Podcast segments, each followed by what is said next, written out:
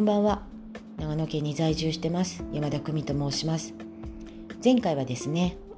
自分の失敗から学ぶものというテーマでお話をさせていただきました。今日はですね学級崩壊というテーマで話をしていこうかなと思ってます。先日ねあの不登校になってるっていう親御さんと話をすることができて、まあ、学校のことだったりとか担任の先生の話だったりっていうのをね伺ってたんですけれどもその時にね「いやうちのクラスね今学級崩壊なんですよ」もうバラバラになっちゃってて子供のなんか話もなんか聞いてもらえない先生で本当困ってるんですよねってどうしたらいいかよく分かんなくてっていうのを聞いたんですよ。で私はねあ今もあるんだって逆に思っちゃったのね。まあ、当時ねうちの長女が小学校6年の時にやっぱり一回学級崩壊になったんですよ。でその学級崩壊になった原因っていうのは、まあ、担任の先生と馬が合わないっていうことなんですけれどもね、まあ、大体どこの今の時代も多分ね先生と馬が合わないってことがほとんどだと思うんですけどうちの場合はね6年生で担任が変わっちゃったんですよ。なのであのいきなりね慣れ親しんだその担任の先生と別れて新しい男の先生になったんですけど、まあ、子供たちが言うにはねやっぱり先生あの先生が親身になってくれないとかなんか私たちの話をちゃんとね聞いて理解してくれてないよなんていうのを結構聞いてたのでうちの子供からも実際に「あの先生あんまり好きじゃないんだよね」とか言って「何言ってるかよく分かんないんだよね」みたいなことを結構言ってたので「あそうなのね」なんて思ったんだけどそういうのをやっぱり子供がね家へ帰って話するんでしょうね親にね。でクラス委員かなのお母さんがねこれではまずいっていうふうに思って半年ぐらい経った時にね夜学校にみんなよ集まって先生と親で話をしたっていうことがありましたね。で結局ねそこでは結論は多分出なかったの。先生は先生のこの言い分っていうのがあって親は親の言い分っていうのがやっぱりあるわけだからね。そのわーっていう喧嘩はしなかったけどうん、なんか話しても無駄だなみたいな感じの雰囲気になっちゃって結局子どもたちもねもやもやとしたまま卒業してったんですよね。だからそれって寂しいななんてちょっと私もね思ったりもしたんですよね。で家庭訪問がね6年生で先生が変わったので会った時に私もねうちに来てもらった時に話をしたんですけどそこまでね私は違和感は感じなかったんですけどまあ、子供がねそうやって言うから、まあ、どんな感じなのかなと思ってたんですけど、まあ、うちの子はね普通に学校にも行ってたし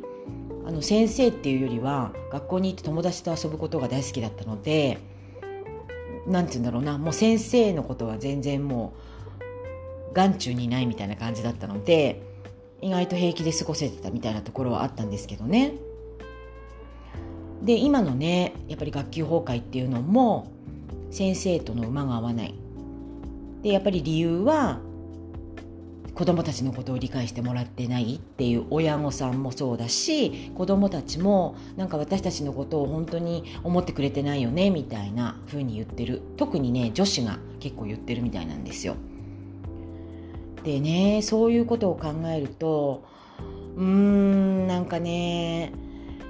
難しいというか大人たちって頑張ろうよっていう感じがするのねすごくね。子供たちにちょっとやっぱ舐められちゃってる部分もあったりとか結局その授業をボイコットしたりとかしてたわけうちの長女の時もね。ボイコットっていうとさもう教室から出ちゃうわけだよね。で先生が例えば国語の授業をやるって言ってんのにクラスに本当に数人しかいなかったとかさもうそうなっちゃうとさ手のつけようがなくなっちゃうよね。だからもう先生ももうお手上げになっちゃうんだろうね。うん。で結局ねなんか子供たちと会話をしようと思っててももう子供たちが聞く耳を持たなかったんだって。で今のね今回聞いたそのお母さんの話によるとねうん。先生の理解度がやっぱり少ないとか子供たちのことをちゃんと分かってもらってないとかいう言葉だったんだよね。私たちってやっぱりその相手のことをさ分かるのって難しいと思うんだよね。言葉の書き方だったりとか話し方だったりとか。で先生もやっぱ一人の人間だからさもう赤い血が通ってるわけだよねやっぱりさ。感情だってあるわけだしこの子嫌だなとかって思う時もあると思うんだよね。だからそこはやっぱりあの大勢の親でね先生にこう寄ってたかって話をするっていうよりは個別にね話をしていった方がいいんじゃないかななんてちょっと思ったりもするんですけど今ねそういう問題が実は結構あるらしいっていうのも聞いてああそうなんだなっていうふうなことを感じこれからね学校に入れるお子さんをお持ちの親御さんもいると思うんですよ。なんでね小学校になると結構そういう問題とかねだんだんその子どもたちも自我が芽生えてきてるので自分の意見だったりとか考えっていうのを少しずつ持ち始めてきてる時期でねそれを先生がどういうふうに咀嚼してさ受け入れて受け入れるかっていうのはそこも先生の学びになるんだろうなっていうのはすごく思ったし私たち大人もね子供たちと喋る時にこの子はどういうことでね私に伝えようと思ってるのかなっていうことを理解していくっていうのはすごく大事なのかな特にこれからの時代はめちゃくちゃ大事になるのかなっていうふうな印象を受けました。ということでですね学級崩壊というテーマで今日はねお話をさせていただきました今日も一日お疲れ様でしたそして聞いてくださりありがとうございましたそれではまたおやすみなさい。